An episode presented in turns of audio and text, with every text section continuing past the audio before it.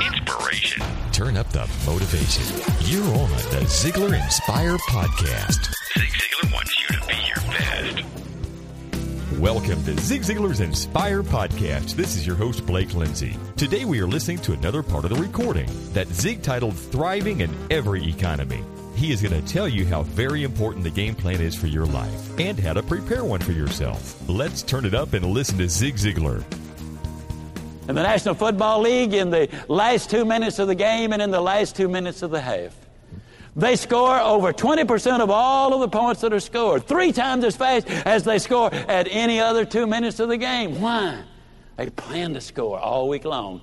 They prepare to score all week long. They expect to score all week long. When you've got that plan and you prepare and expect, some incredible things will happen in your life. So when we talk about a plan, now what I want to get you to do is I want you to look at your notes and kind of follow with me here as I ask you the big question. How many of you consider yourself to be honest and at least reasonably intelligent? Can I see your hands, please? All right. How many of you honest, intelligent people, as a general rule, get more work done by far on the day before you go on vacation as you normally get done. How many guys? See any guilty parties out there? Now, I got a long question, so follow me all the way through. If we can learn how to repeat that every day without working any longer or any harder, does that equip us if we did it every day to be very employable regardless of what the economy is doing? Would we have more effectiveness with our company? Would that give us more job security? If we did that, would we not become so invaluable or so valuable to that company that we would be absolutely the last one on the payroll to let go. We would have that security. And if it's our own company, doesn't that mean we also would be more productive in our own company? That's what I'm getting at. Now let's take a look. And here's what I really want you to follow. We've got them all listed in the outline. I want you, and I'm going to tell you this about three times. I'm now going to be talking to you about your attitude on your day before vacation, which we're going to translate to my everyday part of life because that will give you more time for your personal life, your family life, your exercise, your personal growth time. You will be infinitely more productive. You will be infinitely more secure. So many things. Now, as we go down this list, I encourage you by each word, put beside it, is this an attitude or a skill? You've already admitted that you were honest and intelligent. How many of you the night before the day before vacation got your laptop out or a sheet of paper and says, here's what I got to do tomorrow? How many of you did that? Can I see your hand? We call that goal setting. Isn't that a neat name that we uh, created for that? How many of them organized them in the order of their importance? Can I see your hands? Okay? And then you accepted responsibility. This is my job. If I don't do it, somebody else is going to have to do it. That's not fair. So you made the commitment to do it. You know, a lot of people are about as committed as a kamikaze pilot on his 39th mission. Now, whether you're committed to your education, your marriage, your family, or your job, if you're committed when problems arise, not if, when problems arise, your first thought is, How do I solve the problem? If you're not committed, your first thought is, How do I get out of this deal? My wife and I are infinitely more in love today than we were at any time in our life, and we've loved each other from the beginning. But let me tell you something when you're committed to that marriage and problems arise, and yes, we've had more than one, particularly financial in those early years, and I might or might not talk about that a little bit later on. But the commitment was so strong. Neither one of us ever even breathed a word about separation or divorce. You see, right here, what this says is you're caring. I care about these other people. It shows that you're dependable. Your integrity is on full parade. Now, remember, I'm talking to you. You probably never thought all of this through. I've spent months and hours thinking about this one process. What goes through the mind as you're doing all of these things, and this has happened over and over and over. What you're doing is working smarter. You're optimistic that you're going to get the job done. How many of you, of you ever participated in organized team sports when you were in school? Can I see your hands, please? How many of you ever went home and said to mom or dad, Man, you can't believe the game plan the coach has put together for us tomorrow? Oh, we're going to kill them, I guarantee you. We're going to kill them. This plan is absolutely going to work. What you had was a plan. What you've got on the day before vacation is you've got a plan. And because you've got a plan, you're optimistic that you'll get it done. Your faith is strong. You get there punctually. You immediately get busy. You're enthusiastic about it. You're highly motivated. You decisively move from one task to the next. How many of you have noticed, as a general rule, people with nothing to do want to do it with you? Can I see your hands, please? All right. Now, on your day before vacation, uh, when you move from one task to another decisively, you don't run, but nobody is going to stop you. They'll stand aside and let you go. People don't stop those who are on a mission, and you're on a mission, and you act decisively. You will save for the day in one, two, and three minute bursts. You will save a minimum of an hour, a minimum of an hour that day. That's five hours a week if you do it every day. 250 hours a year. That's right. That's over six weeks of life. But wait, that's not quite true. Because you see, most people on the job day before vacation don't do their conversation with the wall. They don't just stand up there and talk to the wall. They're talking to a people or two peoples or three peoples. So what you're doing is you're saving at least twice that much time and management is watching. Management is aware of that fact. You do it as a matter of course.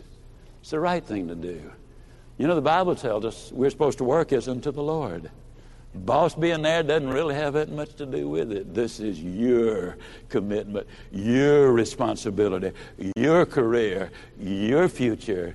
You're thriving regardless of the economy. I guarantee you there's not an employer in this room that would, would, would fire that person for any trivial reason like being one and a half minute late one morning.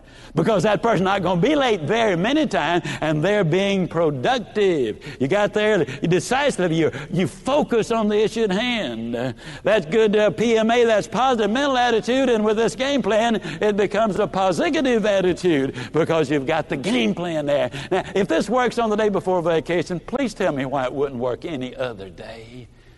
It'll work more easily as you go along. See, I'm talking to you about you. This is your game plan. This is your day before vacation. This is your future I'm talking about right here. You discipline yourself to stay right there until you finish the job. You take full advantage of your knowledge, your experience, your training. That hope is alive and well. Your creativity comes into play big time. You build that momentum. It shows loyalty to your company. Your competency goes up. Your confidence increases. You are an extra miler and a team player. People watch you. And nobody else might say, well, look, Charlie's doing that or Sally's doing that. I think I'll do it too. But they instinctively, subconsciously, automatically move faster. They get more done. You become a team player, a manager, and a leader without even realizing it. People might not believe everything you say, but they absolutely will believe everything that you do. You teach what you know. But what you do is reproduce what you are. And when you reproduce leaders, that gives you a very secure future.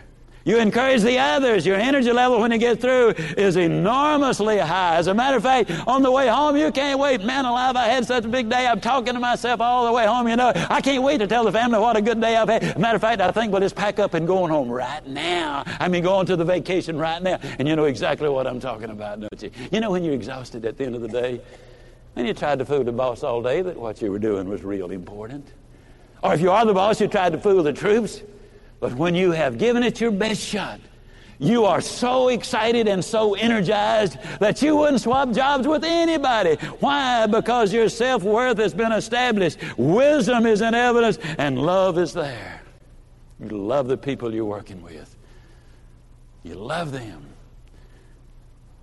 When you consider all of these benefits, doesn't it make sense, folks?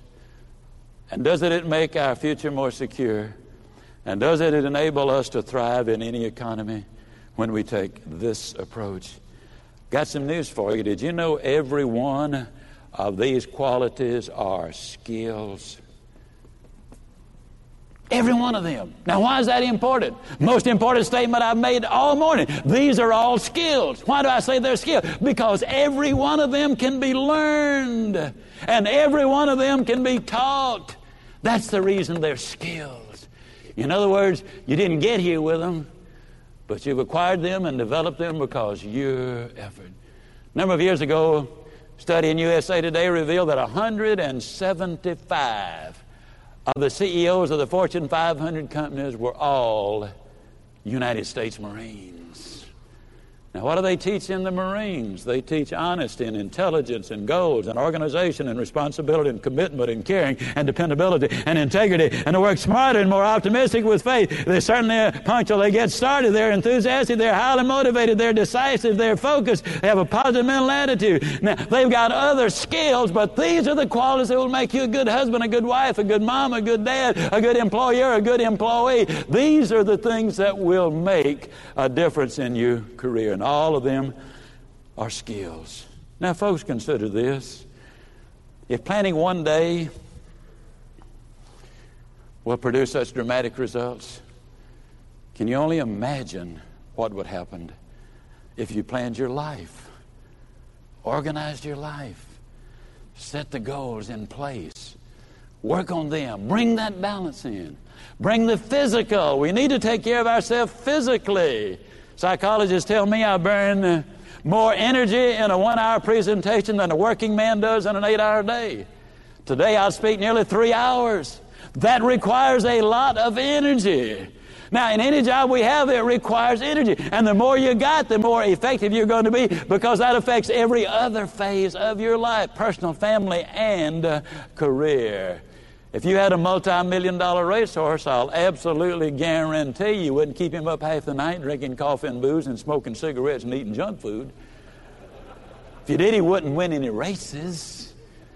If you keep that trillion dollar body up all night doing those things, you're not going to win any races either. You're not going to win the most important race of all, the race for life. I frequently tell people on a good day, "It is a wonderful day for the race. And often they'll say, What race? I said, The human race. It's a great day for it.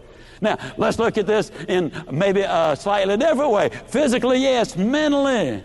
We got to go. When you're learning things, you remain excited. That's one of the things that is so important. I've read an average of nearly three hours a day for over 30 years. I read my Bible every day. I read the paper every day. That way I know what both sides are up to. Uh, you know, and I think, uh, uh, I think that's very important, all right? We need to look at the spiritual. And I know, and, and what an opportune time it is in America because in America today, ladies and gentlemen, we've come to the realization that things are more important than just corporate position and money. Love our fellow man, our wives, our husbands, our children. Things are far more important. But I want to talk to you about the last part of this presentation, and that is the spiritual. And I know a lot of people say, well, I don't go to church because ain't nothing but a bunch of hypocrites down there. I've never said this, but I've always been tempted to say it. Friend, don't let that stop you. Come on down. We got room for one more. Besides, if a hypocrite stands between you and God, that just means a hypocrite's closer to God than you are. That ain't a good position to be in. It really is not. You obviously know that a hypocrite's a fellow that gripes and complains about the sex, nudity, and violence on his VCR. Uh, now, that's a hypocrite. But laying all kidding aside, why should you go? Very simple. Number one, you're going to be dead lots longer than you're going to be alive, and that's been validated. So let's take a look. According to the Dallas Morning News, what are the now benefits? The Heritage Foundation did this study. They found that regular worship service attendance as a family reduces suicide, drug and alcohol abuse, crime, out of wedlock births, and divorce. These people are far happier and healthier, have a lower rate of depression, higher self esteem, longer and happy marriages, and can you believe what they put in the Dallas Morning News? A family newspaper, better sex. Now, all I'm saying, folks, this ain't a bad deal. I'm telling you, this ain't a bad deal, okay?